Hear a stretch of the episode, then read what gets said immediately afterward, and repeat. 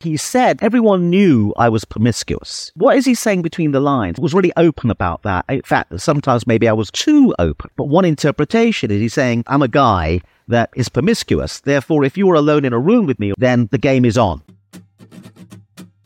It's Doctor Raj Persaud on the show. He is a celebrity psychiatrist. It's always fascinating to talk to those. He's very well-humoured and fascinating and interesting. And we have bits of debate, bits of pushing back and forward as we discuss Russell Brand, psychology, what makes somebody a sex addict. And we go into Prince Harry and Lucy Letby, the nurse accused of, well, I think convicted of killing babies on the ward, and whether she's necessarily guilty or not. You know, just just Doctor Persaud talking about probabilities and things like that at the end. I think it's a really fascinating episode, and it's a bit of a throwback to some of my early episodes where they sort of ramble in different directions. And even though we're discussing very serious topics, we do laugh a lot, uh, particularly uh, around halfway through as it, as it goes on. We start to get into the giggles a little bit. And that's how the podcast was to start with, and I quite enjoyed that. And I started to find a bit, uh, I was a bit boxed in by YouTube and the algorithm uh, for the video version. You guys listening to this, this just goes out on the audio podcast, but the video version is very much, you know, stick to the point, get on the, you know, the topic. And I know that audio listeners like to hear a bit of a ramble conversation. So I hope this is enjoyable. I really do. You can support this podcast, by the way, on Andrew Gold dot Locals dot com. I do extra live streams and videos and things on there if you want to see them, and you get the ad-free Uh, podcast there, as you can also get on Patreon or Apple subscribers. But it's Andrew Gold dot Locals dot com is where I'm trying to get people over to. And also do go and follow. We'll put some links to Doctor Raj's books and and uh, various things that he talks about at the end uh, in the description here.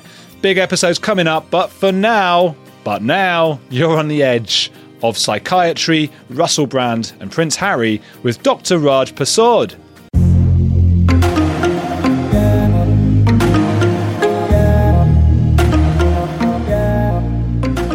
Doctor Raj Persaud, welcome to the show. Do you think Russell Brand was wise to release his statement defending himself before Channel four and The Times had published anything? Well, as a psychiatrist, um, a professional psychiatrist, a doctor, I'm not really allowed to comment directly about the mental state and what's going on in the minds of major public figures, people I haven't actually interviewed myself and got their permission. But what I can talk about is, as a psychiatrist in private practice, I have had many celebrities and still do um, who come to see me, and sometimes they end up in a scandal, a bit like Russell Brand, and they come and see me for advice and help and how to negotiate their way through uh, the scandal. And when you're trapped in the media spotlight, as I've dealt with several celebrities who found themselves in that situation, they have a team of people, if they have money that is, public relations, lawyers, that kind of thing, and they and I am often the psychiatrist in the background. So I can comment from my experience of knowing what it's like to be on the inside, as it were, the inner circle of this kind of situation. And what I can tell you is when this kind of story breaks, the immediate advice from the highly paid lawyers is don't say anything for various legal reasons. But there's also a very good psychological reason. Um, remember that lawyers, a bit like psychiatrists, take the view that their clients are basically liars until proven otherwise. So the client comes and says, I'm innocent. These journalists are making stuff up about me. And the lawyer's thinking, mm, it might not be quite so innocent. So be careful about saying anything, which you're going to have to have difficulty re- retrenching when you end up in court cross-examined by a barrister. So that's one of the reasons why the lawyers are very worried. In a case like this, where um, there are allegations, very serious allegations, about um, sexual assault. Um, the, the nature of sexual assault and sexual problems, and in no sense am I saying that Russell Brand is guilty of anything. He's innocent until he's found guilty of something in a court. The nature of that kind of problem is it's compulsive, right? So when people do it, they are probably doing it again and again and again. So what the lawyers are thinking is, I'm not entirely sure whether you're innocent or not, but maybe there's an army of women out there who've yet to come forward. OK, so be careful. If you say something, go online and try to defend yourself. That army of women who've been quiet up until now may get annoyed by your attempt to defend yourself and may come forward. It may be when they come forward, they're not necessarily being entirely truthful either.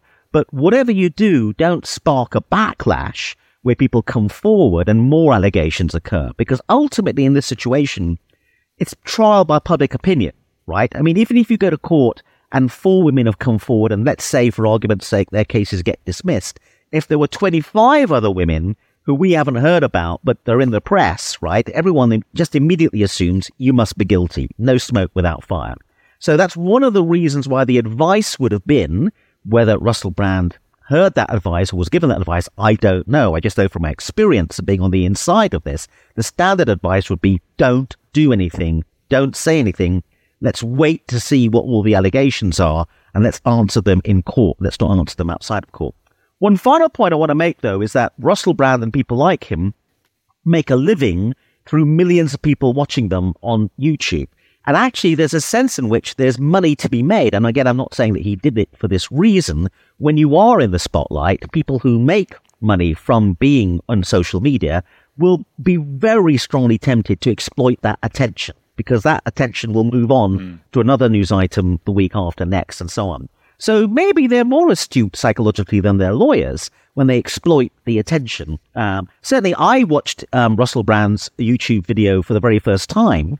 Following the story breaking, I got asked by the media to comment a bit on the psychology of how, how that video came over, because a lot of quite strange things happen in that video from a psychological perspective. So I watched it for the first time, and I wouldn't have watched it if it hadn't been for these allegations. So I think there's all sorts of things like that going on in the background. Interesting. That's a really interesting point um, about just maybe he was exploiting it. I'm just looking now. So it was a short video. The short, I guess I can give a YouTuber perspective, uh, and it was the video entitled "So This Is Happening." And I'm just looking now. It does have significantly more views than or well, anything since. Uh, I'm just checking if it's if it's one of his most popular ever. Uh, It's in his sort of top fifteen already, and it it will it will grow over the next few years um, because the other ones have had years to grow. It is short, like two and a half minutes or so, so those ones don't tend to get as much revenue as uh you have to be. It has to be over eight minutes uh, on YouTube to be able to put extra ads in the middle of it. But it's a really good point. I hadn't it hadn't crossed my mind actually, which is silly really because it's my job. That's what I do as well, but. That part of him would have been going, well, I might be going down anyway, so let's go down on a blitz and get an extra, well, that's two point two million views. I, I would, I'd have no idea how much that would be, but I think probably in the thousands, yeah. um, an extra few thousand. For him, relatively small though. But I guess, I guess if he had just stayed quiet, people would have formed opinion against him anyway. So you can't, you can't really win, can you, in that position? Yeah, yeah. Um, but there's all sorts of dangers in, in, in going on video because obviously. Um, it's a short video, therefore people are going to interpret a lot more the small amount they've got because a lot is being left unsaid. So, for example, one of the things that he said, which I thought as a psychiatrist I'm very interested in because, again, I've been involved in court cases where there's a sexual assault allegation. He did this thing which is a little bit of a classic defense that you see. And, again, I'm not saying the man's guilty. He's innocent until, you know, he, he's faced his day in court. But he kind of hinted very heavily, um, and I think it's quite an important part of the video, where he said something like, you know, um, everyone knew I was promiscuous, right?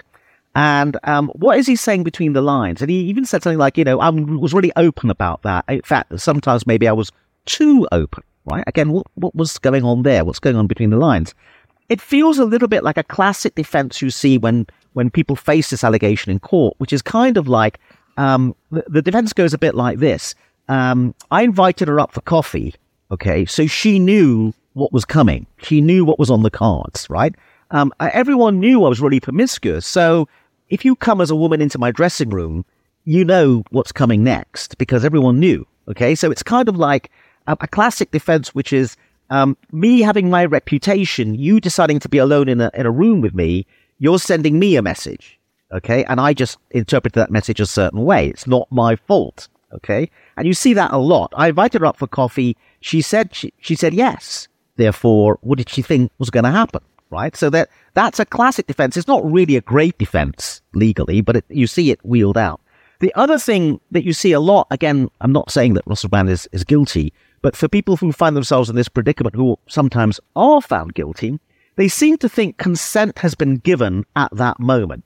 I invited her up for coffee. She said yes. And kind of like, that means consent's been given. They don't seem to realize that actually people are entitled to withdraw consent at any time.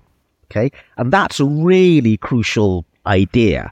in, in the kind of sexual assault allegation. And I got a bit worried um, when he was talking a bit about the kind of like, everyone knew who I was, right? So what is he, what's he trying to, what's he hinting at? What's he trying to say at that point? I don't know exactly. But one interpretation is he's saying, you, you're, any woman knows I'm a guy that, you know, um, is promiscuous. Therefore, if you are alone in a room with me or are sending me certain signals, then the game is on, kind of thing. As, as my sense of what I got. And I think many psychologists and psychiatrists will be thinking maybe al- along those lines about that defense. So the problem is, when you do this kind of video, you mount a defense, but, you know, it can be interpreted in lots of different ways. And sometimes people who are very confident and used to getting their ideas over and being very successful, having an impact, don't realize that there's sometimes more negative interpretations of what they're saying. They're less aware of that, I think.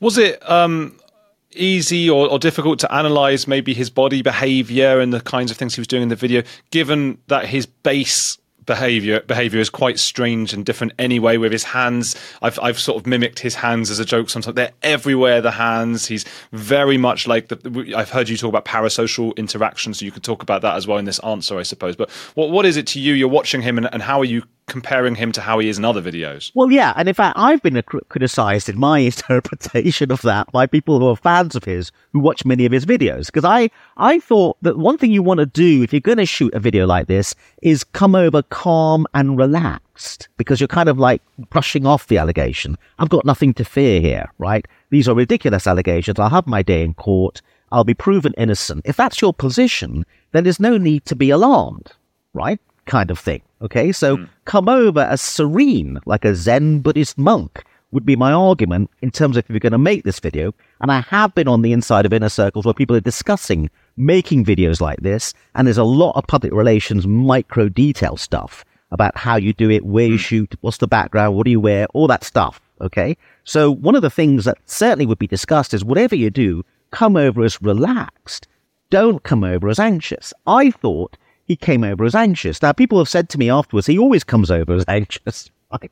So you can't make any interpretation about that. But my view would be, if you always come over as anxious, look particularly relaxed on this occasion, mm. is what I would, would argue. Anyway, so he he does gesticulate and look to, I think, someone like a psychologist or psychiatrist. There's lots of different possible interpretations, but he does seem to me as quite an anxious performer. And maybe that's his charm, and maybe that's his energy. But he he looked as anxious as he normally looks, if we can put it that way. And I just wondered a bit about that, because I, I would think the correct strategy, if you are facing very serious allegations, but you're completely confident you can rebut them, would be to try to look as relaxed as possible. That sends the correct signal, I think. But there's a lot of debate, and I'm part of that debate um, uh, in, in behind, behind the scenes, and in part of the inner circle of the public relations people and the lawyers and the celebrity involved in this kind of media maelstrom. Yeah, well, you'll be getting some pushback, and I've seen some of the, you know, angry comments and things, but then I got death threats. I mean, I've spoken about Israel, Palestine, spoken about this and that, all these different things, and then Russell Brand, that brought me death threats. Really? Because people were so divided and binary, yeah. Whereas the other stuff, people were more understanding. Well, well, well, well why um, did you get death threats? What was it you said that attracted, if I'm allowed to ask, um, that attracted the death I, threats? I... Yeah, yeah. Well, I just, I just criticised. I just, I, I said um, that I think I tried to play both sides a little bit. So I got called a by, let's call it the left and the right. I know that's simplifying it very much, but on the left I was called a, a rape apologist, and on the right I was, I was uh, damning him before he was found guilty, and he's kind of trial by media. Which then I've explained that trial. Okay, we don't want a trial by media, or as you say, trial by public opinion. Well, but it, it's not totally irrelevant or useless either. I mean, the, the media and public opinion brought Epstein to justice. Yeah. The, you know, without that, the police, the authorities, they're not looking into it. They don't care. Well, uh, so media opinion is quite important. Well, it's, it's it's not everything, and we need to know about its limits. We need to consider that. Well, but I was just saying things like that, and people went bananas, just going, he's innocent, or you're you don't believe the women on the other side. Yeah. I'm, like, I'm not saying either of those things. Yeah. You need to be able to have a conversation. Mm. Um, but but, but I, I, yeah, that's a very good point. On. I want to talk a bit about that, because that then leans into conspiracy theories, the, the, the, 'cause, which is one of the things that is kind of his brand, right? Well, we'll get to that in, in a minute. But the reason I'm really interested, and I think it's important that we actually discuss these things, even before we discover whether people are innocent or guilty, is sexual assault is a widespread problem. Okay, and it can be as micro as you go to the pub, you get a bit drunk, there's some kind of like fumbled encounter, and um, people are left um, less than happy or, or upset afterwards. And so if we want to try and tackle this big unsaid or undiscussed problem, celebrities in this kind of trouble allow us to have a conversation about that. And what I began by talking about signals. What is a signal? The ambiguity of a signal. I invited her up for coffee. She said yes. Therefore, I assumed she understood what she was saying yes to. That's a really important thing for people, men and women, to have a chat about, discussing that, you know, for girls to say, listen, if you invite me up for coffee, I assumed it was coffee and nothing else. And guys are going, well, are you crazy? That problem about, um, which is part of everyday life, in everyday conversation, you have a coffee with someone um, and they say something, what does it mean? Oh, but let's pick one between you and me. Um, you invited me to do this and I kept being very irritating. So I can't do it. I can't do it on this day. I could make the next day. And I'm, I was thinking, is he thinking I'm sending him a signal? I really just don't want to do it, right? But you hung in there. You kept giving me other days and times. And then I kept saying, oh, I can't do that. Sorry, got a patient emergency. But you hung in there. Now we're talking, right? So I, I got paranoid that paranoid that you would get a, a certain interpretation. And that's what, particularly in Britain, because the, the British are famous for not being clear about what they mean. Uh, the, the Americans, I worked in America as a psychiatrist for a while, have this problem. They don't realize that, I mean, in America, if someone's furious with you, they'll tell you they're furious with you and you'll know it. In the U K, someone could be furious with you and you'd never know it. The, the, the, the idea of being furious with someone in the U K, the closest you come to saying, I hate you, is to say, I'm really disappointed by what you just did. That That's code for... you're dead. This is this is the difference between high context and low context cultures, whereby high context cultures have a communication style based on body language, tone, and overall context, while low context cultures are more straightforward and explicit in communication. Wow, I'm really uh, it's impressed. A fascinating... Hello, that's very oh, well, impressive. There you go. Well, I'm explicitly trying to impress you. Uh, and no, I wasn't annoyed uh, by by you changing the dates and stuff. You're a psychiatrist and you've got stuff going on. Plus, I've got a, I do an interview nearly every day now, oh, and oh. there's always it's just always happening. You know, people have got stuff, people things come up. Oh. So it is no, it wasn't even on my mind in that sense. It was just okay. Well, we'll talk another day. Um, but I know what you mean. I always overanalyze these things and think too much about them. Um, and another another interesting point I, I, I, that I I've heard you made actually. I've heard you make is about him being too intelligent in a sense. Maybe that's why he didn't. It, people might have been advising him. Maybe he didn't listen. There was a great book called The Intelligence Trap by David Robson that I love, which suggests that people who are more intelligent are more likely to make mistakes because they are so confident in in themselves. Is that something you've uh, found with with well, high profile celebrities, intelligent people? There was a very interesting moment in Russell Brand's video where th- this video we're discussing, where he says that the some of the allegations, he said, were baroque. Baroque is a very interesting word to use. And again, psychiatrists and psychologists are in grave danger of overanalyzing things. But on the other hand, the devil is in the detail. Now, vocabulary and the use of rare words is a vast psychological literature about this stuff. Okay, if you want to signal being high I Q, uh, um, the, the best way to do that, in a if you're on a date, a bit of a hot tip here, and you're trying to impress someone, you're very, very intelligent, use a rare word. And the evidence is, in terms of people's assessment of your intelligence, it's massive in terms of making people think, oh, this must be a really bright person. So so you could use a rare word like baroque um, because you're trying to manipulate the audience into thinking you're very bright, or you could just be really bright and have this vast vocabulary. But the signal, therefore, about baroque and therefore the link with high I Q raises a question Um, that sometimes really bright people fall into traps. And one trap is that you're brighter than everyone else in the room. I mean, if you're the brightest person in the room, why would you listen to um, anyone else? And so the inner circle who might have been advising Russell Brand, please don't make the video, he might have ignored them because he thinks, and he may well have been, the brightest person in the room. Just because you're the brightest person in the room doesn't mean you shouldn't listen to advice from less bright people who just may have a lot more experience um, than uh, you in this particular situation. So the word baroque was fascinating. What does it mean? Does it tell us he's very high I Q? Does it tell us he's trying to manipulate us into thinking he's very high I Q? And if you are very high I Q, do you think you're smarter than the women that you invite into your dressing room? I'm not saying he's guilty of anything, okay? And as a result of that, you believe that you can, because you're smarter than these women, if anything happens that's untoward, you can wriggle out of any legal problem in the future because you're just smarter than them.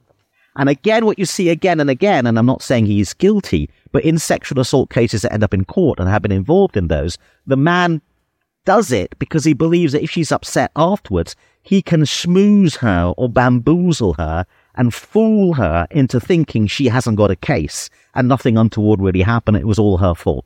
You do see, and that's a grave danger with the high I Q uh, serial uh, sexual predator. In no sense am I making an allegation about Mister Brand. Yeah, yeah, I, I, I, yeah. I can see you're concerned about that, and understandably so. Well, but I mean, look, I, I don't have the same. Uh, level of, I don't know what the word would be, pr- propriety, is that the word? Um, or uh, responsibility, Cheap. duty, care. I've got nothing. I'm just like, who cares what I say or do? Cool. Uh, and I, I think I can say that, in my opinion, he...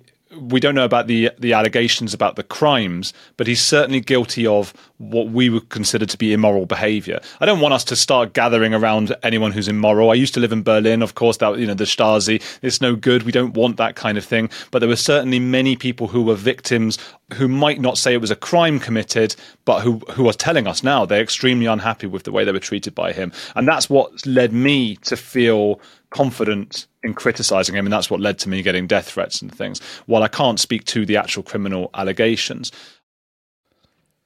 A few decades ago, private citizens used to be largely that, private. What's changed? The internet. Think about everything you've browsed, searched for, watched or tweeted. Now imagine all of that data being crawled through, collected and aggregated by third parties into a permanent public record. Your record. Having your private life exposed for others to see was once something only celebrities worried about, but in an era where everyone is online, everyone is a public figure. To keep my data private when I go online, I turn to ExpressVPN. Did you know there are hundreds of data brokers out there whose sole business is to buy and sell your data? The worst part is they don't have to tell you who they're selling it to or get your consent. One of these data points is your I P address. Data harvesters use your I P to uniquely identify you and your location. But with ExpressVPN, my connection gets rerouted through an encrypted server and my I P address is masked. Every time I turn ExpressVPN on, I'm given a random I P address shared by other ExpressVPN customers. That makes it more difficult for third parties to identify me and harvest my data. And the best part is how easy ExpressVPN is to use. No matter what device you're on, phone, laptop or smart T V, all you have to do is tap one button to get protected. So if, like me, you believe that your data is your business, secure yourself with the number one rated V P N on the market. Visit expressvpn.com slash heretics and get three extra months for free. That's E X P R E S S V P N dot com slash heretics. Go to expressvpn.com slash heretics to learn more. Hey, it's Andrew. If you're enjoying Heretics, there's another podcast I want to recommend to you, especially if climate change, global conflicts, and an upcoming election are making you feel like we're on the brink of disaster. What Could Go Right is hosted by Progress Network founder Zachary Carabell and executive director Emma Varvalucas. On What Could Go Right, the hosts sit down with expert guests to discuss the world's most pressing issues without resorting to pessimism or despair that we hear so often. Instead, they look back at how far society has come and look forward at what it will take to achieve an even brighter future. Is progress on the way? They may not have all the answers, but on What Could Go Right, they're asking the key questions. Tune in to hear interviews with upcoming guests like writer Coleman Hughes, C N N host Fareed Zakaria, and economist Alison Schrager.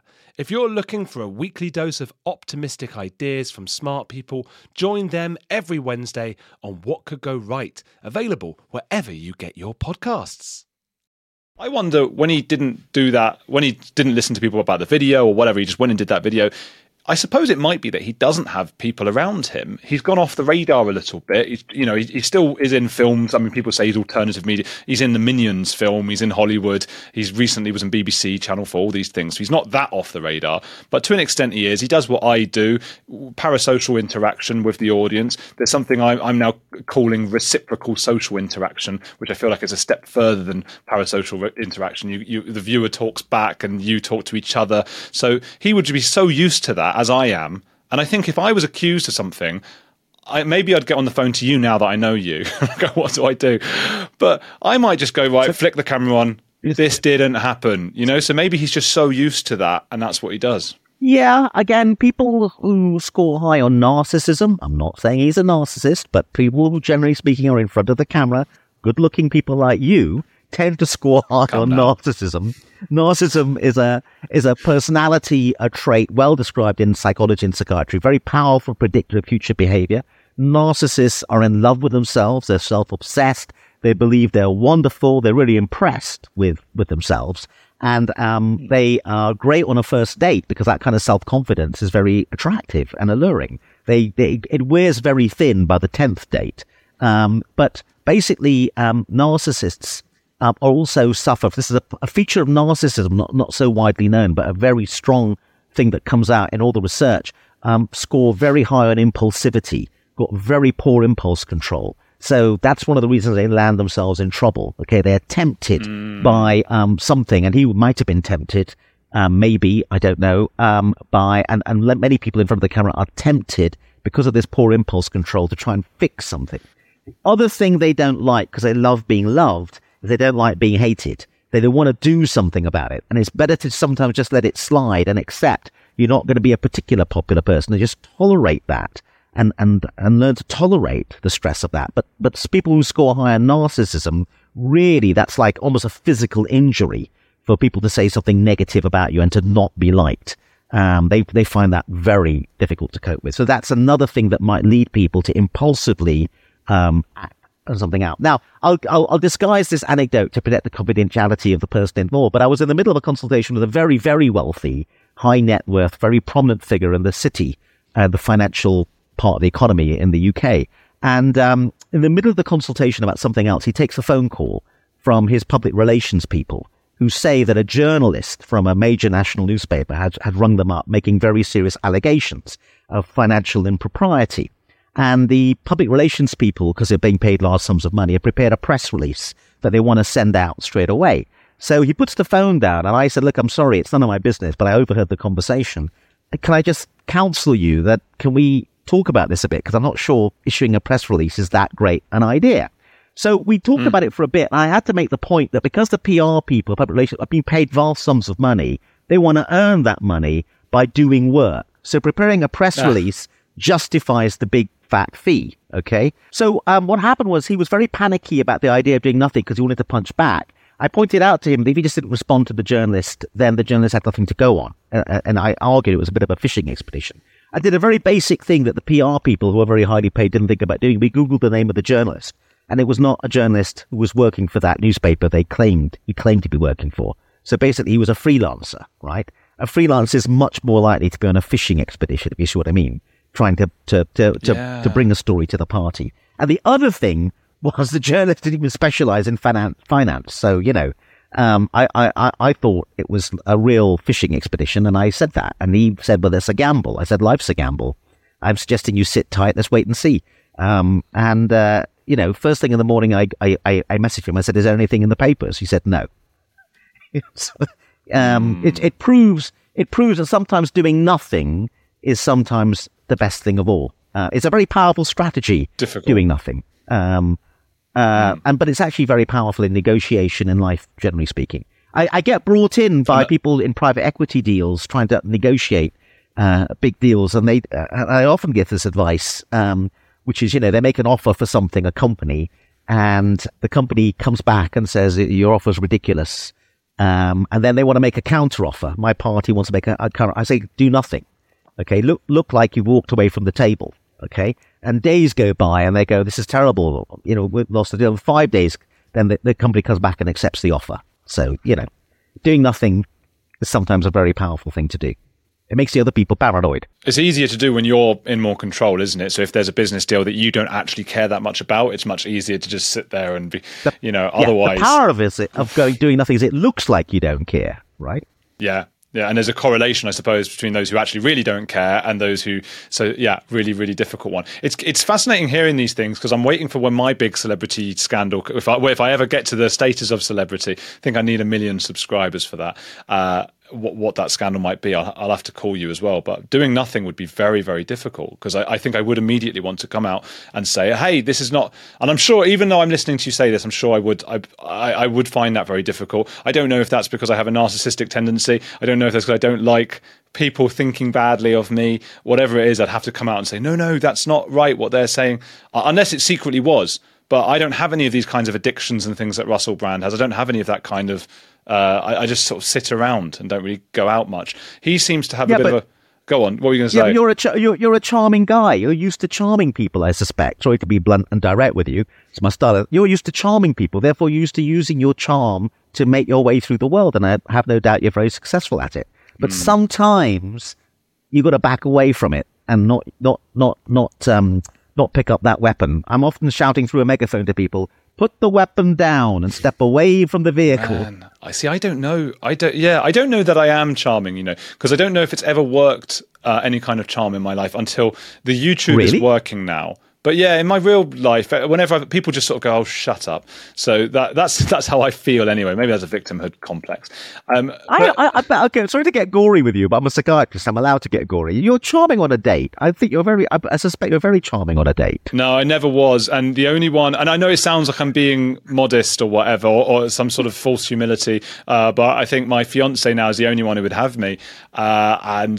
That, oh, I see. That, that okay. was fortunate, and that was like ten years ago, anyway. So, but before that, I think, uh, yeah, one date was all it took to, to not want. I don't know. I don't know. I, I, maybe, I, I was young and probably probably quite in, intense and and um, and too too open. Oh, I'm sounding like Russell Brand now. Too open. I've just been too open all the time. Um, was Russell Brand? There's there's a sense of um, and look, I'm not comparing him to Jimmy Savile, but the Jimmy Savile film with Coogan, Steve Coogan is out, the series that's out, people are talking about Savile at the moment. Is there a, a sense of hiding in plain sight? He told us for years, Russell, just as Jimmy did, about very different levels of crime. I don't want people commenting going, you're comparing, and I think you can compare two things that are very, very different in, in, in ex- levels of extreme um, intensity. So, but is, what is this hiding in plain sight? Is it like, well, I told you anyway? Well, uh, the, with the Jimmy Savile story, apparently there were several anecdotes about how he would say things about girls' schools, him not being popular at girls' schools, and, and hint very heavily um, that he had a predilection. Um, and I think that this hiding in plain sight is often men of a certain character make a joke about their sex drive and their interest in women. Um, and sometimes that can be done in a charming way, but it did seem as though with some of these people we're discussing, it was a tad relentless. But maybe, again, is that like a benefit with hindsight thing, you know, um, point.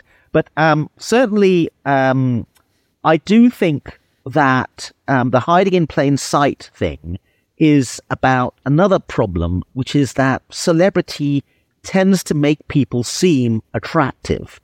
And if people seem attractive, there's a kind of like unconscious stuff that goes on in our head, which is if this is a very attractive, desirable, famous, wealthy man, Um, who stars in films or is on T V all the time, then any woman or any person should be grateful to have that person's attention, right? It's almost like they're doing you a favor to hang out with you type thing is going on. Um, so that's another reason why there's a sense in which they can hide in plain sight, because there's a huge amount of um, acceptance of their desirability. Um, and therefore, there's an automatic series of assumptions there that it's unlikely these are sexual predators, because our view of sexual predators is that these are not desirable people, people who are choosing to pursue women precisely because they can't get a date, full stop, which is a totally incorrect sense. Um, wealthy, famous, good-looking people can be sexual predators as well. In fact, maybe even more likely to be, because they're more likely to find themselves in a room alone with people. Um, and then it all begins to go wrong because their, their, their predilection comes out in a more Um, um, um, horrible way. So that's part of the the hiding in plain sight thing, I think, that's going on. We make an assumption that if someone's attractive and desirable, they they they don't have to pursue something in some kind of dreadful, uh, caddish, um, uh, or, or even illegal manner. But that's not the truth. There are all sorts of assumptions we make psychologically that land us in trouble. Mm. I think I've I've literally heard friends of mine, when when somebody's been outed as a predator or even for underage girls and things like that, uh, I've heard people say, no, no, he's way too good looking for, for that.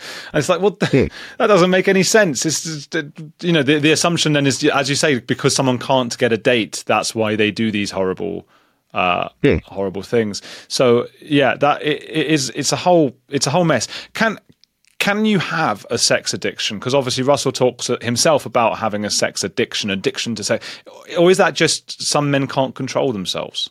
So that's an excellent question. And again, I got criticized um, about that in, in the the interview I gave. Um, but I want to emphasize that that that was the headline that the people who made the video, I didn't write the headline. We never, we never write headlines. You, you may do, but I don't yeah. when I'm interviewed or write, write an article. I get criticized for articles I've written in the press about the headline. I, you don't write the headline. You suggest a headline, but it's never the one that ends up over your article. So they, the, the headline was about sex addiction as a defense. Now, he doesn't explicitly mention sex addiction, but my understanding is he has talked about oh, yeah. sex addi- addiction in the past.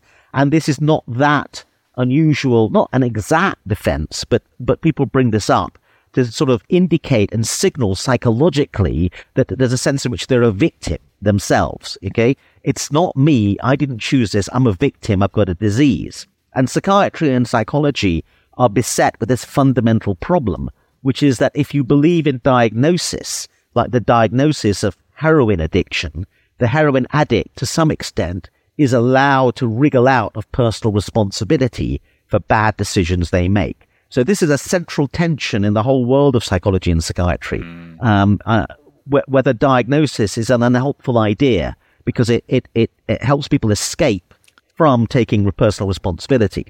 But um, having said that, the other thing that people don't realize is, is words like addiction are used very, very loosely in everyday language. It's got a very narrow technical definition.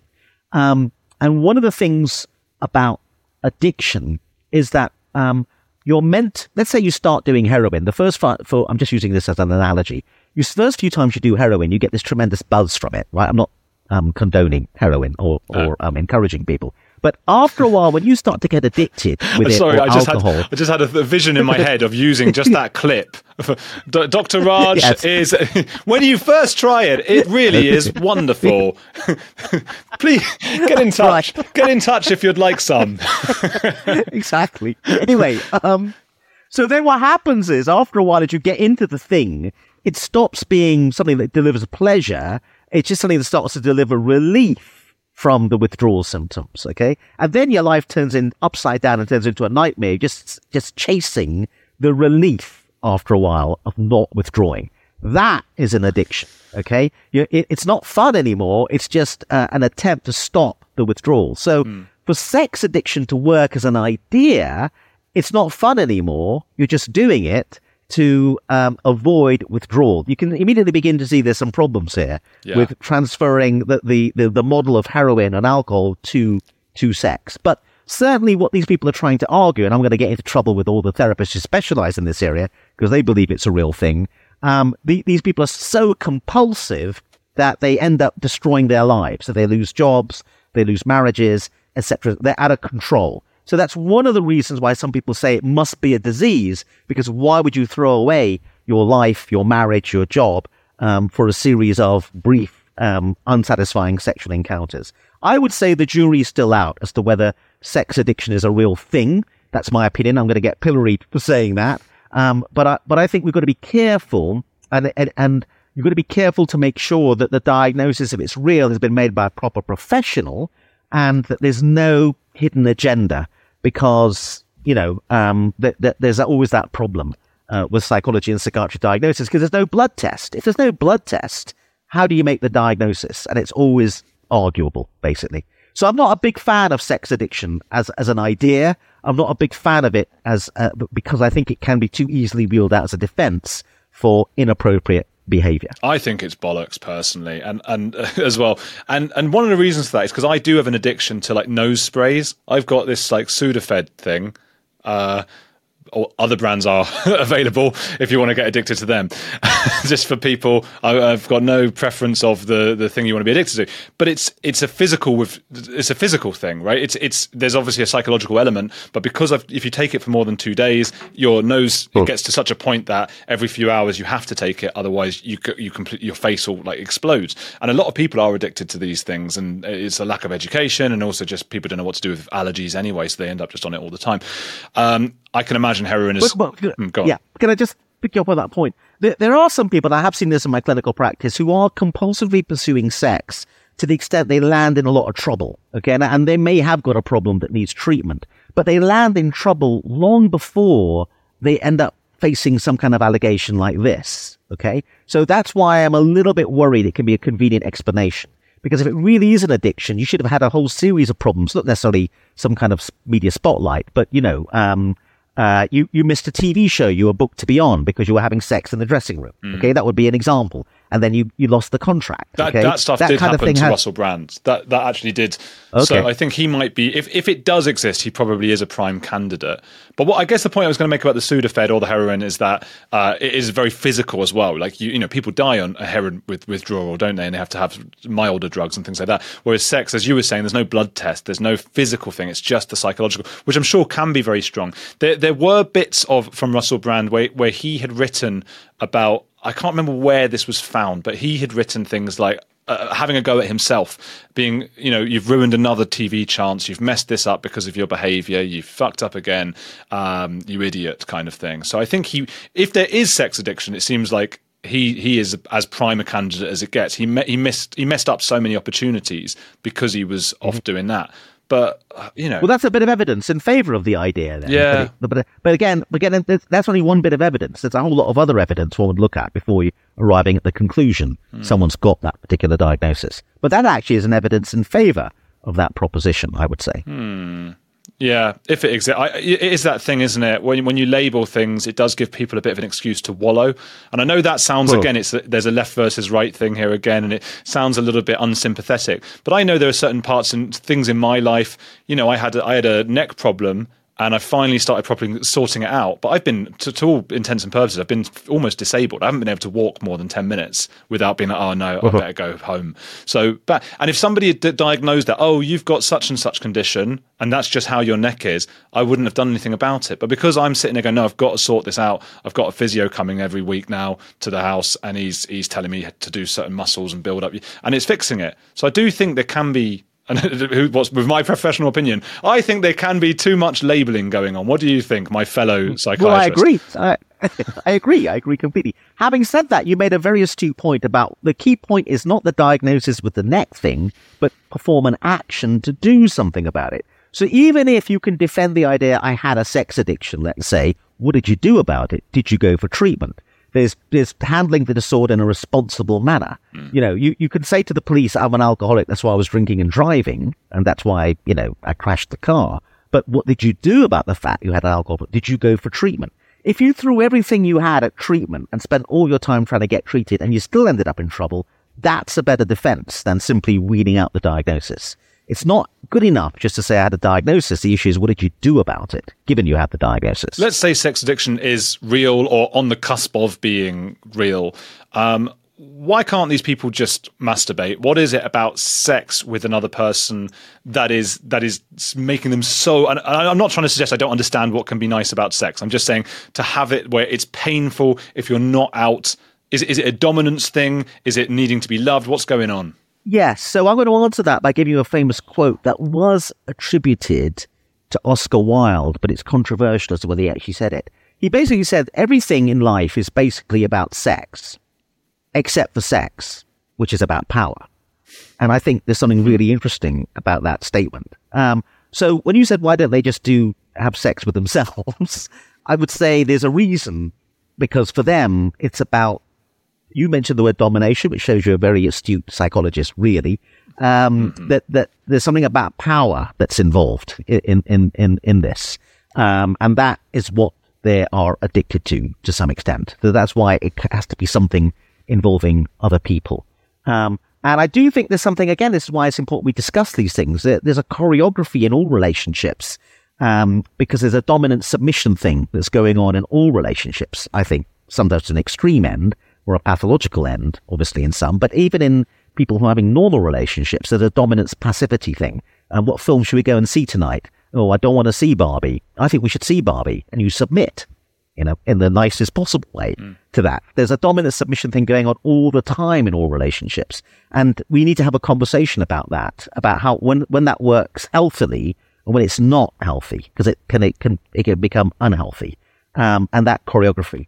Um, I, I only know about this, I want to honestly emphasize, not because I've been there, but my patients tell me about this. I live vicariously through my patients and the wildlife they have, given I work private practice on Harley Street. There apparently is an S and M club, S and M being a particular predilection for fetishes, um, uh, called Torture Garden. I think, I think It's called Torture Garden, which is a cracking title, isn't it? Mm. A name for a club. And apparently, um, you my, my clients who've been there dress up um, in the fetish gear. You have to dress up to get into the club. They won't let you in unless you're right. dressed correctly. To get into the club, the guy outside the door asks you a question. I'm going to ask you that question. And you have to give the first answer that comes to mind. Mm. Are you ready? Yeah. The question is, master or slave? Uh, I was going to say master because it's just the first word. And then I sound like a dick. You see, you're overthinking it straight away. You're overthinking it. But also, I think I do overthink it. And I would say that I'm I'm biased in this because when I do YouTube, I'm always one. There are words that if you use, um, it can sometimes demonetize you and get your channel into trouble. Mm-hmm. And so throughout our talking, I'm thinking, okay, uh, heroin, that might do it. But get us into uh, trouble. We've, We've, yeah, yeah, but but maybe they'll think I'm talking about like a female hero, and that's okay. So like my mind is, it's now been years and years, so it's trained for any word that's in any way contentious I, to be like, don't say that contentious word. Besides Torture Garden, oh, oh, every every interview we do, I do, there's like okay. twenty of them. Okay. So, but but they, it's, it's getting a bit. Uh, it's getting better, but yeah, even I've got to I mean, stop amazing. Saying that, I don't haven't I? I keep saying it too often. Latex. I think latex is fine. I'd be surprised if YouTube have added that to their sort of artificial intelligence list of words not to be said. But um, I think that I am biased in a way where a word like slave and the concept yeah. of slavery is something yes. that I'm already disinclined to to use okay. as a word. Whereas I masters, think all of that was a massive rationalization. Sometimes rationalizations are rational. So, so one person said rationalization is more important than sex, and someone said, "Well, why'd you yes. say that?" Have you, then you go, "Have you ever gone a day without a rationalization?" Well, that's true. But does that? So okay. So the que- the reason you asked me that question, go on, is because master and slave. There's a sense in which there's that dynamic in all relationships.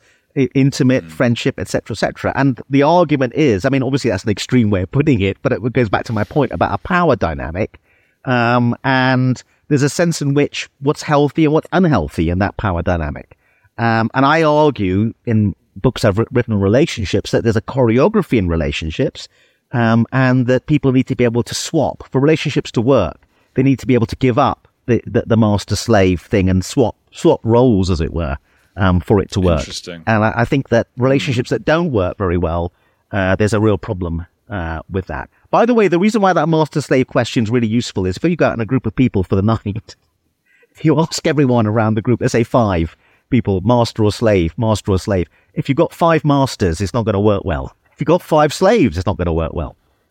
A mixture is better. I just feel like people wouldn't want to admit to the slave part because it, it, it implies sort of a, a. This is something I get. I get called a lot by angry trolls on the internet. They they often use words that are popular in um, incel, you know, involuntary celibates mm-hmm. circles, and so they'll uh, beta and simp and cuck. So I'm constantly being c- told I'm a cuck. I'm a beta male, I'm a, I'm a simp, and all these things. I think a lot of, particularly men uh, and, and women as well, actually, I don't think they want to be seen as this submissive slave. And often in the sexual fetish area, the sort of slave idea is actually dominant in, in another way, if you know. It's sort of, it's overtly sexual at least. Yeah. Okay. Well, I, I always say slave when I'm asked master or slave, but, you know, I'm well used to it now. I, I, I, uh. Uh, I, I play this game often with people. Yeah, you you weird guy. No, I'm joking. Well, there you go. No, it's a fascinating... I, I, I like that. I imagine people, everyone's listening, and and anyone listening won't know that Doctor Raj is, is dressed head-to-toe in latex right now. And so I I, I think I should make latex. That... You keep saying latex. It's the wrong kind of latex. It's going to be wet-look latex, honestly. That's what that's what he's got on. So anyone who's just listening, do tune in on the YouTube version if you want to see that. You, you, yeah. It's something you shouldn't I miss. I squeak when I um, walk. Yeah, we've had to mute those sounds out, unfortunately. Oh, God. Right, what have you done to me, Doctor Raj? You've yes. brought us in, into a reprehensible I area. I brought you down. You've done it. Yes. Yeah. You're, you're, this is not like interviews with Doctor Shahom. This is this is far more deviant. Yeah, sorry, sorry. Would you expect uh, me to talk to a psychiatrist? It was going to go gory. Yeah. It was always going to go gory. Well, doc- Doctor Shahom's very, very straight and narrow. Is he? I'm sorry to hear that. He's he's my other my other psychiatrist. Oh, buddy. You've been two-timing me with another therapist. Mm, mm. Well, he's the, he's he's been on quite a few times. He'll he'll be probably annoyed Who is this to see quack? If I've interviewed you. Yeah. Do you know him, Doctor Shahom Das? Uh, yeah, no, it rings a bell. Yes, yes. Yeah, yeah. Good. He's a good. He's a good fella. He's a good fella. Mm-hmm. Um, I wanted to ask you about something you've been um, looking into as well. Prince Harry, uh, obviously, is quite a famous person, and uh, what were you saying about his therapist, Gabor Maté? Is it who uh, and and how he's maybe not been giving Harry the full truth about things? Well, uh, this was an interesting one for me because again, I like to use these things that are very much in the public eye to try and communicate to the public um, things that. Um, are difficult to talk about otherwise, which is what is therapy. The, the interview, which was meant to publicize both parties' books, the therapist's book has got a book out, and so has um, Harry. Um, and um, a lot of the conversation was about therapy, and Harry was a big fan of therapy, it seemed. And they kept talking about therapy. And the first point I had to make was they kept using the word therapy in a very, like, like, there's basically four hundred fifty different schools of psychotherapy. So you can't use the word therapy and be any clearer, if you know anything about the field, to know exactly what was going on. So that was the first thing that was a bit worrying about the conversation. For people who are really expert, they would never say, oh, I had therapy for ten years. Therapy's a great idea. They would say something like, you know, I had anger management issues. And first of all, I tried this therapy. It didn't work. Then I tried that therapy. And then finally, you know, I, I tried this therapy and it worked. They'd be specific. It's a bit like saying, you know, drugs are a great idea. No, it depends on the particular drug you might take. An antibiotic is a great idea if you've got pneumonia. An antibiotic is not a great idea if you have some kind of like weird neck pain and there's no infection. So there was that, there was that generic sense in which they kept discussing therapy that made me slightly alarmed and made me worried about whether the so-called therapist really was a therapist.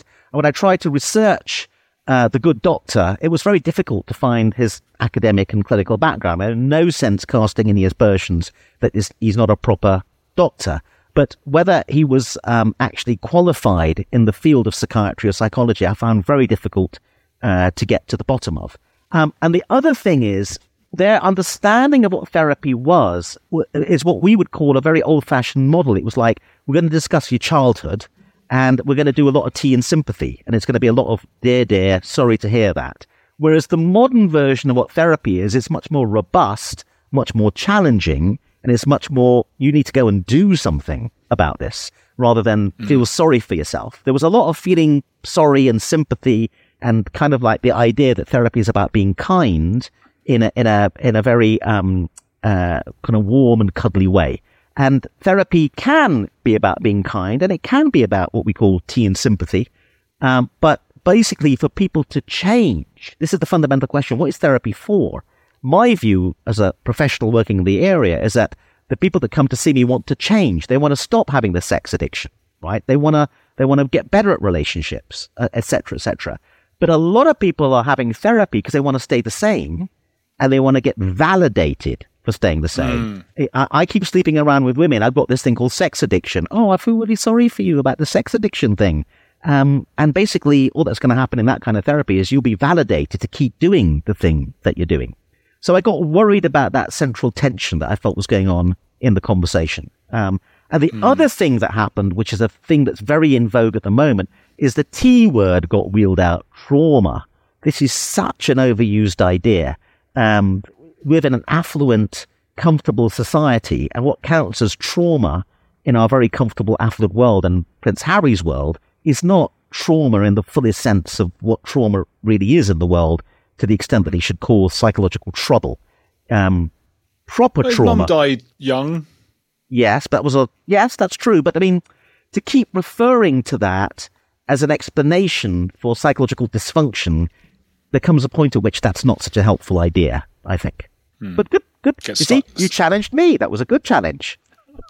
Well, you know, I, I know what you're saying. That you get stuck in a cycle. Then I saw a therapist for a while. I was living in, in Buenos Aires, which is the world capital of yeah. therapy. Apparently, yeah. they're yeah. they're very Freudian still, which I believe is a yeah. little bit Old out school. Of date in the yeah. rest of the. Yeah, they love that stuff. They love a bit of Freudian therapy. Over they love there. It. Yeah. Um, And and for a, a a Westerner being over there, it was incredibly affordable. I'm talking about, yes. I mean, yeah, it, not I not like your Harley Street rates, I imagine, mm. but, uh, you know, ten, fifteen pounds or dollars a session, well, which well. was also for me, uh, not, not that I have to rationalize why I went to therapy, but it was also for me a Spanish class because I got to speak in Spanish for an hour and it was yes. a good class for me in Spanish. But I remember him saying to me after about seven or eight months, I suppose we had, the you know, not in such an emotional, exciting way, but some breakthroughs or some realizations and things like that. Uh, was people come in to see him and at the beginning they start saying he did that, she did that, my parents are that, my girlfriend's that, my boyfriend's that, and then if it's going well within a year they start to at least to an extent say I did some of this stuff and I need to change some of these things and this is, you know, maybe those people are like that but I can't control how they are and huh. those kinds of things. Is that something you see a lot and is that what why Harry, it's not helping for Harry because he's just being reaffirmed? Well, you said that very well. He said, according to you, the therapist said if people begin doing this, in about a year's time of once a week therapy, he's telling you people begin to change, right? I would argue that's way too long. That that kind of school of therapy sits back and allows you to take a year to, to develop a realization or make a change. I apologize. I'm a very pushy guy. I think it's cruel to watch people sit around and take a year to make a realization. I, I'm pushy. Within ten minutes of you coming to see me, I want things to happen. And I wouldn't I, have I, accepted it, though. Well, that's his argument. That's the counter-argument. Yeah, yeah. yeah. And that's why Freud, the, the original guy, said you have to meet five days a week for an hour a day for, you know, years and years. Um, and there is a sense in which some people may need that. But his argument that it takes a year of you waiting around taking a year, I understand there are many therapists who back that. I, I'm, I deeply question that. I think that's mm. too long. And I think to some well, extent, yeah. that's wasting time. I obviously, I'm exaggerating when I say expect change within a few minutes. And you, you did a good challenge back about that you wouldn't have accepted it. But there's a point at which one has to question whether a year is, if it mm. can be done faster, is it not to your benefit to do it faster? Anyway, it's a, it's a, it's a, it's a tension and debate within the field. Definitely. The longer it's drawn out, the more it's to his financial benefit. Absolutely. At the very least. Absolutely. I didn't want to say that, but I was hoping that you would. You, you do. You do get to a point, and I'm sure a lot of people listening who've been to therapy and stuff like that, and because I've spoken to other people who've had this feeling, you do get to a point where you feel like you're funding your therapist's life, and it's like, well, to, you know, can I can I leave him? Can I, is he going to be okay? Shall I just keep inventing problems until you know? And and uh, you know, it's it's such an awkward thing. And well, and, and yeah. as I was go on, go yeah, on. Well, well I was going to say, um, when I was a group therapy, um, because back in the day, this is now now a bit old school, to be a psychiatrist or a psychologist or a therapist, you were meant to have therapy yourself. They've, they've yes. abandoned that idea. But there was actually yeah. a little grant of money in the small corner of the N H S I was working at that paid for me as a junior doctor to go and have therapy as part of my training. Okay, so I chose to have group therapy. So there was eight people meeting twice a week for an hour and a half. And I wasn't the therapist in the group. There was a proper therapist. I was a client. Okay. Hmm. So I had to, first of all, learn the hard way to be a patient and not a doctor. Um, and when I sat in the group for the first time, people were introducing themselves to me. And the part of the introduction was to explain how long they'd been in the group for. Okay. So they started off with the youngest member who'd been in the group for five years, then twelve years, sixteen years, and someone had been in the group for twenty years. I couldn't hold back. I turned to the one who'd been in the group for twenty years. I said, what was the original problem you came with? Doesn't even remember. I got slapped down heavily by the rest of the group. Oh. So I, I found it very helpful. And people should think about group therapy. I think it's a really powerful thing. And people don't think about it. But actually, it's it, it works really well. But anyway, I, I, I was in the group for three years, and um, which was still like the youngest member of the group, even after three years, as it were. Then I was going to get married. And my wife is a professor of eye surgery and has a very surgical attitude to therapy, um, which is, she believes if you can't cut it out, it doesn't exist. So um, she said um, to me, we're going to get married. Uh, I can't have you going twice a week to hang out with that bunch of losers. That's her phrase. And so she said, you're going to have to tell them you're leaving. And, you know, in therapy speak, you've got to give six months notice. So I announced, I'm sorry, I said, really sorry about this, guys, but I, I'm getting married, and the wife's put her foot down, and I'm g- going to be leaving in six months' time. At the next session, four other people said they wanted to leave. So what had happened was that people weren't brave enough to exit. and me pulling the trigger and getting out gave them license to ask permission almost to leave, right? Wow. So something interesting happened, I think, there. That shows yeah, that you... some people want to leave, or they're not sure about leaving, but they haven't got the balls, as it were, to get out. But actually getting out the... or leaving is part of the treatment. It's it's it's it's, it's a growing growth experience. You Does that make sense? The therapist. Yeah. Anyway. Well, yeah, but but but this is this is the point. So this because I read. Did you read Harry's book? I read his book, um, Spare, mm-hmm. and it did it it did annoy me, and it did feel like just wallowing, and it did feel a lot of some of the things he needed to be told. I felt, and I've brought this up a lot, so I do apologise to the listeners who've heard me talk about this a lot. But there's a scene when he's in Eton. And he's doing some drugs or something. He goes to the bathroom. He talks to a fox outside the bathroom or something like that. And then he starts musing uh, on how lucky everybody outside the window is because they don't have to have this life that he has that's so difficult. And he's surrounded by, you know, Eton is outside Eton. You've got Slough and Staines and these places that have levels of poverty. And I know that Harry's life isn't perfect. As I said, his his mum died very young. It was it was it was horrific, and the press invasion and all these kinds of things. But how is it that he's looking back all these years later? Nobody's even said to him, "Mate, you, you know these people, you know, are struggling to put food on the table. I know you've had it hard," but there wasn't even like an explanatory sentence afterwards to say anything like that. Hmm. No, I agree, and and so that was the other criticism I had of the whole experience of the therapist and him talking.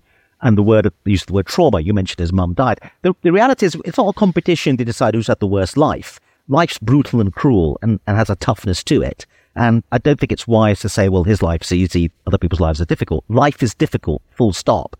The point is, how do we survive the difficulty of life, and how do we move forward? And I believe that modern therapy is in grave danger of making life more difficult, not less difficult. Because it takes people away from the engagement with the difficulty, and it says, come away, have this retreat from the brutality of the world and the cruelness of it. We'll chat for an hour, and that will solve the problem.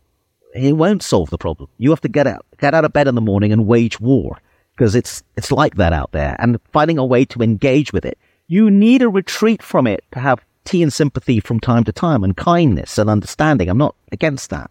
But the reality is, the brutality and the cruelness of the world, or the difficulty of it, ultimately has got to be engaged with. And we have to find a way of handling it and dealing with it. That's the ultimate problem. And I, I believe that therapy is a disguise or an escape from that.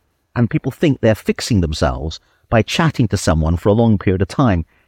You're not, f- you can be fixing yourself, but you're not necessarily fixing yourself by doing that. Mm. Do you think Harry needed to be told maybe something like, look, you know, you're right, William might be doing this to you, Charles is doing that, but you got to sort yourself out, mate, and you got to accept that not everybody's going to be how, how you want them to be? Well, you you make a, a brilliant point, which is one of the things that really worried me about the kind of therapy that he may or may not have been having. It was just an opportunity to have a conversation with the public about the nature of therapy. It, there was a very strong sense, going back to what your therapist said in the Harry interview, of him appearing to blame the world. These bad people over here did this to my wife. These bad people over there did this to me, et cetera, et cetera, et cetera. And the whole transition of therapy, as your therapist very intelligently pointed out, is we stop asking for the world to be different so we can be okay. We find a way that we change and cope with the difficult world, and then the difficult world responds to us by changing. Demanding that the world changes doesn't work. We change. If he had changed and handled his parents and his, his dad and the people around him in a different way, maybe the world would change in its response. That's the ultimate answer. We have mm. to change because we, we have control over ourselves. We don't have control over the world. So there was something really weird for someone who had so much therapy that he didn't seem to have got to that particular point. It's what my sense. I could be being very unfair. Well, also, exactly as, as you're saying, he, he was upset that all oh, these people have done these things to me. Oh, why didn't they show me? They invaded my privacy, for example. The... the moment, the second that he was no longer a royal, he's written a book invading the privacy of everyone else, not only his family, but like the first woman he had sex with and all different kinds of people who are Chelsea Davy, who his ex-girlfriend, who he said, he, he makes it clear that it didn't really work because she hated people talking about her. He then writes page after page after page of her about her for monetary gain. And the difference is that he's already got like sums of money that the rest of us can't even count to. We can't even imagine. Uh, whereas people who are in the press and writing these same sort of stories about him, they needed to make a living. I'm not defending, because a lot of that was immoral as well, and he's right to complain about it. But to yeah. not for him to not yeah. be able to look inwards and go, gosh, I, I had one second out in the public realm and immediately resorted to doing exactly what they've done to me to other people. That's what I think Gabor Maté or whoever else needed to somehow make clear to him, but he might have just rejected it and said, don't want to hear this. Well, you're, but you make a good point. It goes back to the fundamental question, which I think is useful to have a dialogue with the public about, which is, what is therapy for? How does therapy work? You've brought up a certain model of therapy where we get challenged with our ideas. Where might our ideas be wrong or contradictory? To what extent is Prince Harry living a contradiction? I believe uh, there's a sense in which all therapy has to find that contradiction that we're living and expose us to it so we can try to resolve it. So that form of therapy is very challenging, right? So you're referring constantly to the idea that maybe he should have been challenged, and certainly there was no challenge in that particular interview, and he didn't appear to have been challenged. Um, so another good challenge, in my opinion, was he kept going on and on about how much therapy it had and how much how wonderful it was and how it was a great thing, right? And then the therapist interviewer, who's got his own book that he's plugging, obviously, uh, said to him, and how did it feel to write this book? Okay, remember, before we get to the answer, Harry is, is saying, I've had years and years of therapy. It's been wonderful. I'm fixed. Okay? Yeah. And then he goes, you know, how did it feel to write this book? A burden was lifted from my shoulders, right, he said, Harry. So in other words, he's now saying the book was a kind of therapy, right? The therapy speaks invaded everything, right? So I'm thinking to myself, wait a minute. A minute ago, you had all this therapy and it all worked. Why was a burden now being lifted from your shoulders by a multi-million pound book deal? I mean, is, mm. if that was the thing that it took to lift the burden, what was what was happening before? So again, yeah. I may be being unfair. I know I'm being horribly unfair, possibly. But all I'm saying is that therapy works best by being, us being challenged about our belief systems. In my opinion, yeah. that's the modern understanding of therapy. Um, the old-fashioned therapy, and you can see why from a commercial sense, people in private practice don't want to challenge their patients, because then they may get annoyed and not come back. Right? So that's why the tea and sympathy is so popular in private practice. But, you know, are you really doing the patient a favor by just giving them tea and sympathy? I call it emotional heroin. I know you don't like me using mm. the heroin word, but emotional heroin. You're supplying something that yeah. get, people get addicted to, and they keep coming back and coming back. But is it actually good for them in the long run? Mm, and not not to mention, we should remember, he didn't actually write the book. I, we don't even know how much involvement he really had, apart from driving the, the the actual writer crazy with his constant requests and denials and thinking he knows best and all these kinds of things. Cool. It, it is if I have seen him also, I've seen him in interviews where people where the interviewer has pushed back and he hasn't taken it well at all, Harry. He's really just no, no, no, and he's very, and I think that's why he would need to sort of very gradually be broken down, at least by. by a therapist or something. I don't know. But you, you um, push back in a micro way against me, right? And I think that's a very good thing. I, um, I, I think challenging me, and I'm up for you to challenge me in any way you like, um, is a good thing, because it, cause it, it, it will help me think and consider. Because the key question is, where might we be going wrong in our lives? Where might we be making a mistake with our beliefs about the world and the way we behave in that world? That's the fundamental question. And if you're not open to error, we're looping back now to Russell Brand and conspiracy theories. The trouble with conspiracy theorists is they don't ask the fundamental question. There are some conspiracies out there in the world, don't get me wrong, right? So I don't want to brand them all as, as um, not being very well mentally. But the key question for all of us when we think about the world and come up with theories about the world is, where might we be wrong in our ideas? What error might we be making?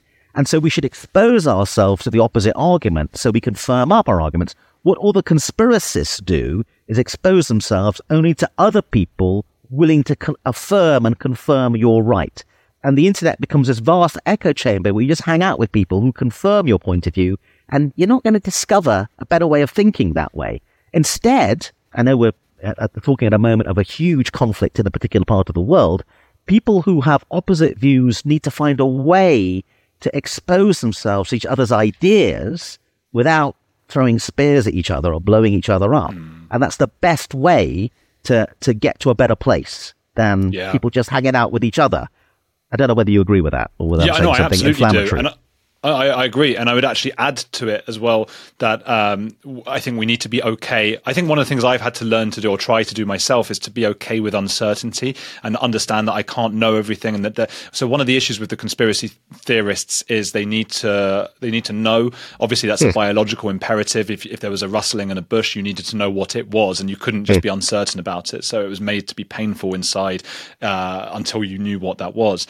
And I think with Israel-Palestine, with Russell Brand, whether you do you believe all women, well, that doesn't, you can't believe all women. Okay, well, you also can't uh, just completely deny and dismiss what these women have said, because it could be very, very serious. So oh. there's actually no answer. And there's no good answer, and people can't handle there not being an answer to it. You obviously cannot believe all women. That doesn't. That's not how the world works. But you obviously can't just dismiss these four or potentially nine or ten, I've read, women who've come out with corroborating stories about Russell Brand. So that what's the answer? There isn't one. And everyone hates that. We can't handle that. So I think learning to be okay Uh, with uncertainty would also stop. I mean, the scariest yes. conspiracy is the, the truth, I think, which is that yes. people don't know what they're doing and no one knows yes. what they're doing. That's scary. Well, the other scary idea, and it, it looks back to another important thing I have talked about, which is the Lucy Letby case. Mm. Um, and there's two nurses that were very similarly accused of being serial killers in Europe who have won their case on appeal and been released from prison. Wow. Okay. And um, I did a podcast interview um, with um, the professor of statistics who helped get both of those people off in terms of winning their appeal. And one of the key things that happens in these cases is, unlike normal homicides, if there is such a thing as a normal homicide, where you find a body in a home with a knife sticking out of it, it's pretty obvious a homicide's occurred.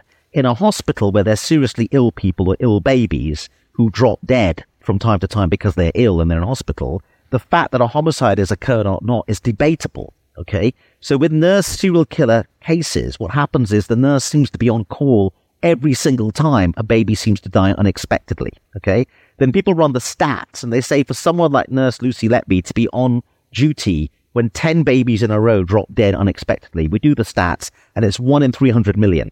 I'm just picking that number, okay? And you can't, we don't believe that one in three hundred million can occur by chance, therefore she's guilty. Okay, so this professor of statistics, and I won't go into all the details now, um, demonstrates how we can unlikely events make us begin to think it can't be unlikely and just happened. It has to have a reason. There has to be agency. Okay, so basically what I'm trying to say is sometimes stuff that happens in the world is just random. It just happened. You know, this conspiracists always have to find a pattern, a connection. Nothing's random. It's all connected. And that, and we are, you said, bi- biological imperative. We find it very difficult not to see agency.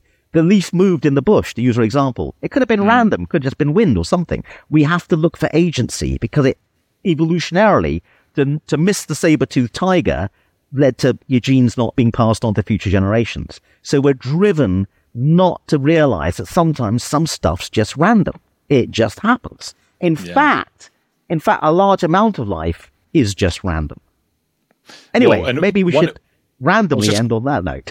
yeah, I was going to say one in three hundred million, if there's a, in a population of eight billion, it should yeah. happen fairly regularly, although we don't have eight billion nurses looking after after babies, so I suppose that's different. Yeah. But, but the statistician yeah. made the point that when you get to one, one in seventy million, which is one statistic that came up in one of the cases, um, people start to say, oh, that, that can't happen. But every two or three times a week in this country, there's a draw in a, a, in a national lottery, or the Euro Millions lottery.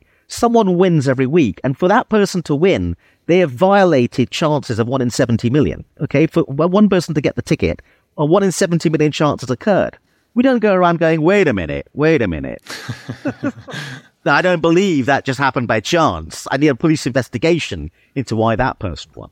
There's a, there's a, there's a person in California that won the lottery twice, okay, which is like one in trillion or something type chances. Anyway, his point is random stuff happens, and it happens quite a lot, and we have difficulty coming to terms with that. Doctor Raj, where where do you want to send people? What what websites and th- where should they go? Well, I've got my own um, uh, uh, app, which is a podcast app, Doctor Raj Persaud in Conversation. I've written several books. Um, I wrote a book about the psychology of coping with resi- how to be resilient. I used the COVID um, uh, uh, pandemic as the the the um, The, the, the key stress factor in a lot of people's lives. And I use that as a, as a how to be resilient. So that's called The Mental Vaccine for COVID nineteen. uh, available from all good bookshops. I have several other books out, um, but and people can listen to the podcast Raj Persaud in Conversation. Um, and what I would do in therapy at this stage is saying, I'm terribly sorry, we're running out of time. Um, uh, pay the receptionist on the way out.